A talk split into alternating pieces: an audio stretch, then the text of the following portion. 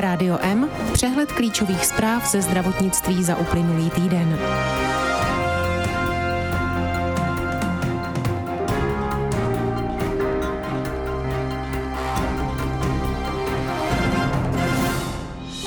Pacienti s cystickou fibrózou se dostanou k novému léku díky dohodě s VZP.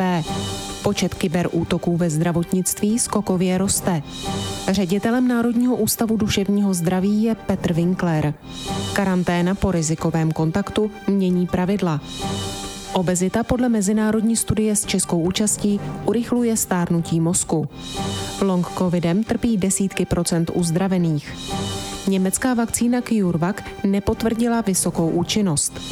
Plošné očkování dětí odborníci v Německu nedoporučují.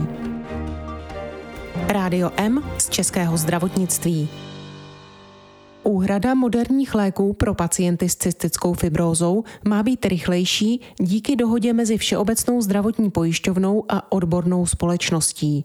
Ujednání nahradí individuální posuzování žádostí revizním lékařem.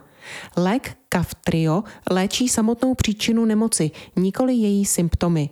Jeho proplácení nebude jen individuální, dosáhnou na něj prakticky všichni starší 12 let.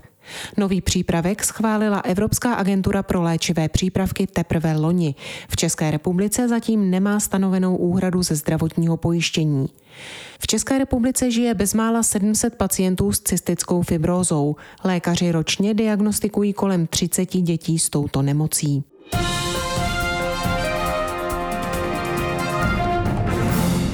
Klinická hodnocení v Česku v roce 2019 přinesla téměř 2 miliardy korun. Z toho 100 milionů korun šlo na poplatky regulátorům a etickým komisím.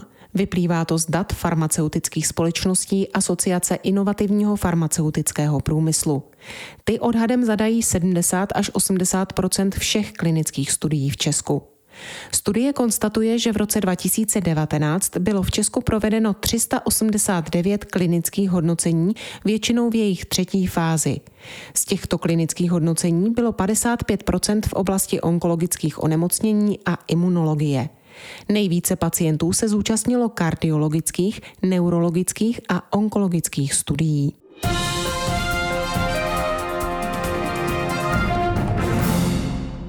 Počet kyberútoků se ve zdravotnickém sektoru loni meziročně zvýšil o 267% Uvádí to výroční zpráva Nejvyššího státního zastupitelství za rok 2020. Rozvíjel se především nový a poměrně masivní trend kybernetických ransomwareových útoků proti zdravotnickým zařízením. Nejzávažnějším incidentem bylo v březnu 2020 zašifrování systému fakultní nemocnice Brno ransomwarem, které omezilo provoz nemocnice na třech lokalitách a způsobilo škody v desítkách milionů korun.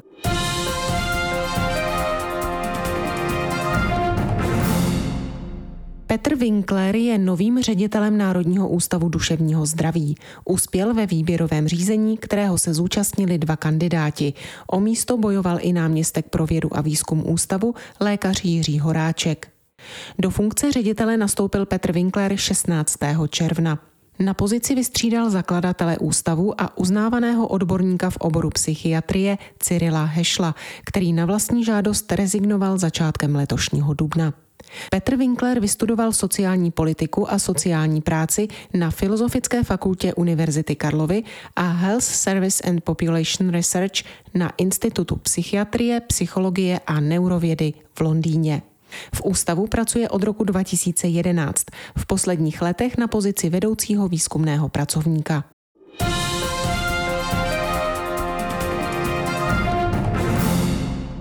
Šířící se nové mutace viru přinutili zástupce ministerstva zdravotnictví k úpravě karanténních pravidel po kontaktu s pozitivně testovanou osobou. S platností od úterý 15. června se karanténě po rizikovém kontaktu mohou vyhnout očkovaní až po uplynutí dvou týdnů od druhé dávky vakcíny. Na nedostatečnou ochranu po první dávce vakcíny proti COVID-19 upozorňovali v minulých týdnech zástupci odborných společností. Podle nich je pro dosažení co nejvyšší imunity důležité dokončit kompletní očkovací schéma.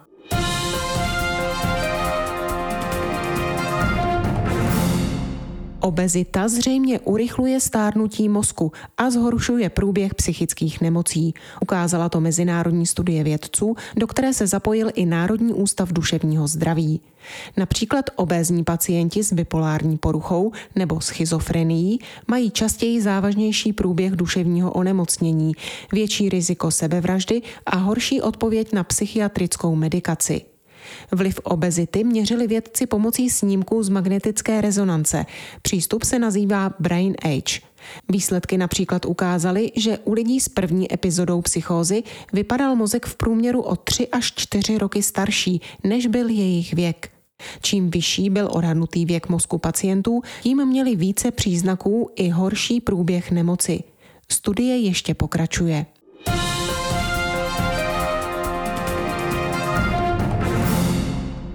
Dlouhodobé následky po prodělání COVID-19 mají nízké desítky procent nakažených, včetně lidí, kteří stonali bez příznaků nebo jen lehce.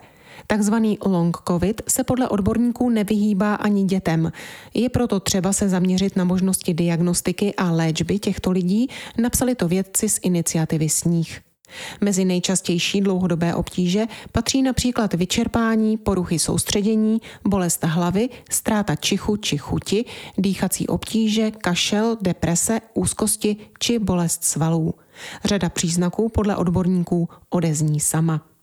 Jen ve Velké Británii je více než 370 tisíc lidí, kteří se s následky potýkají ještě rok po nákaze, včetně tisíců dětí.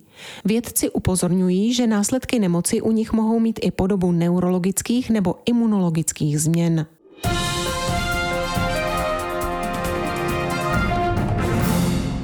Bývalý ředitel Pražské nemocnice na Homolce Vladimír Dbalý si odpiká celkově 10 let ve vězení za zmanipulování nemocničních tendrů. Soud zároveň potvrdil trest propadnutí majetku a zamítl lékařovo odvolání. Verdikt je pravomocný. Dbalý se má také společně s dalšími odsouzenými spolupachateli podílet na náhradě škody nemocnici v celkové výši 112 milionů korun. Šestice dalších odsouzených si odpiká 3,5 až 6 let vězení a musí zaplatit peněžité tresty v rozmezí 60 tisíc až 5 milionů korun.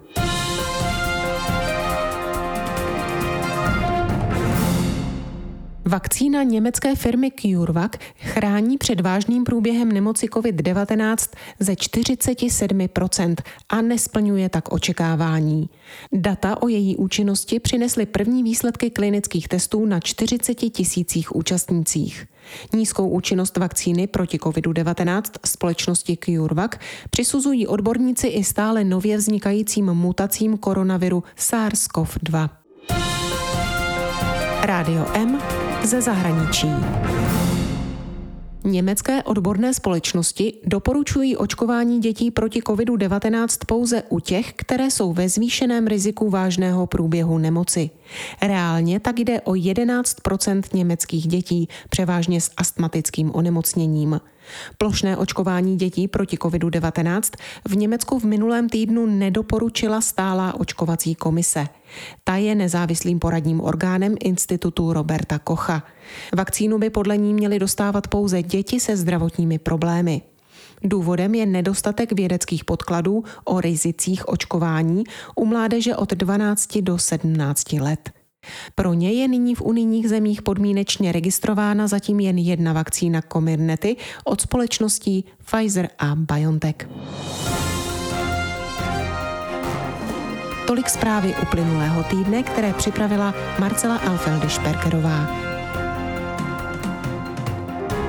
Naslyšenou příští pondělí se od mikrofonu těší Marcela Žižková.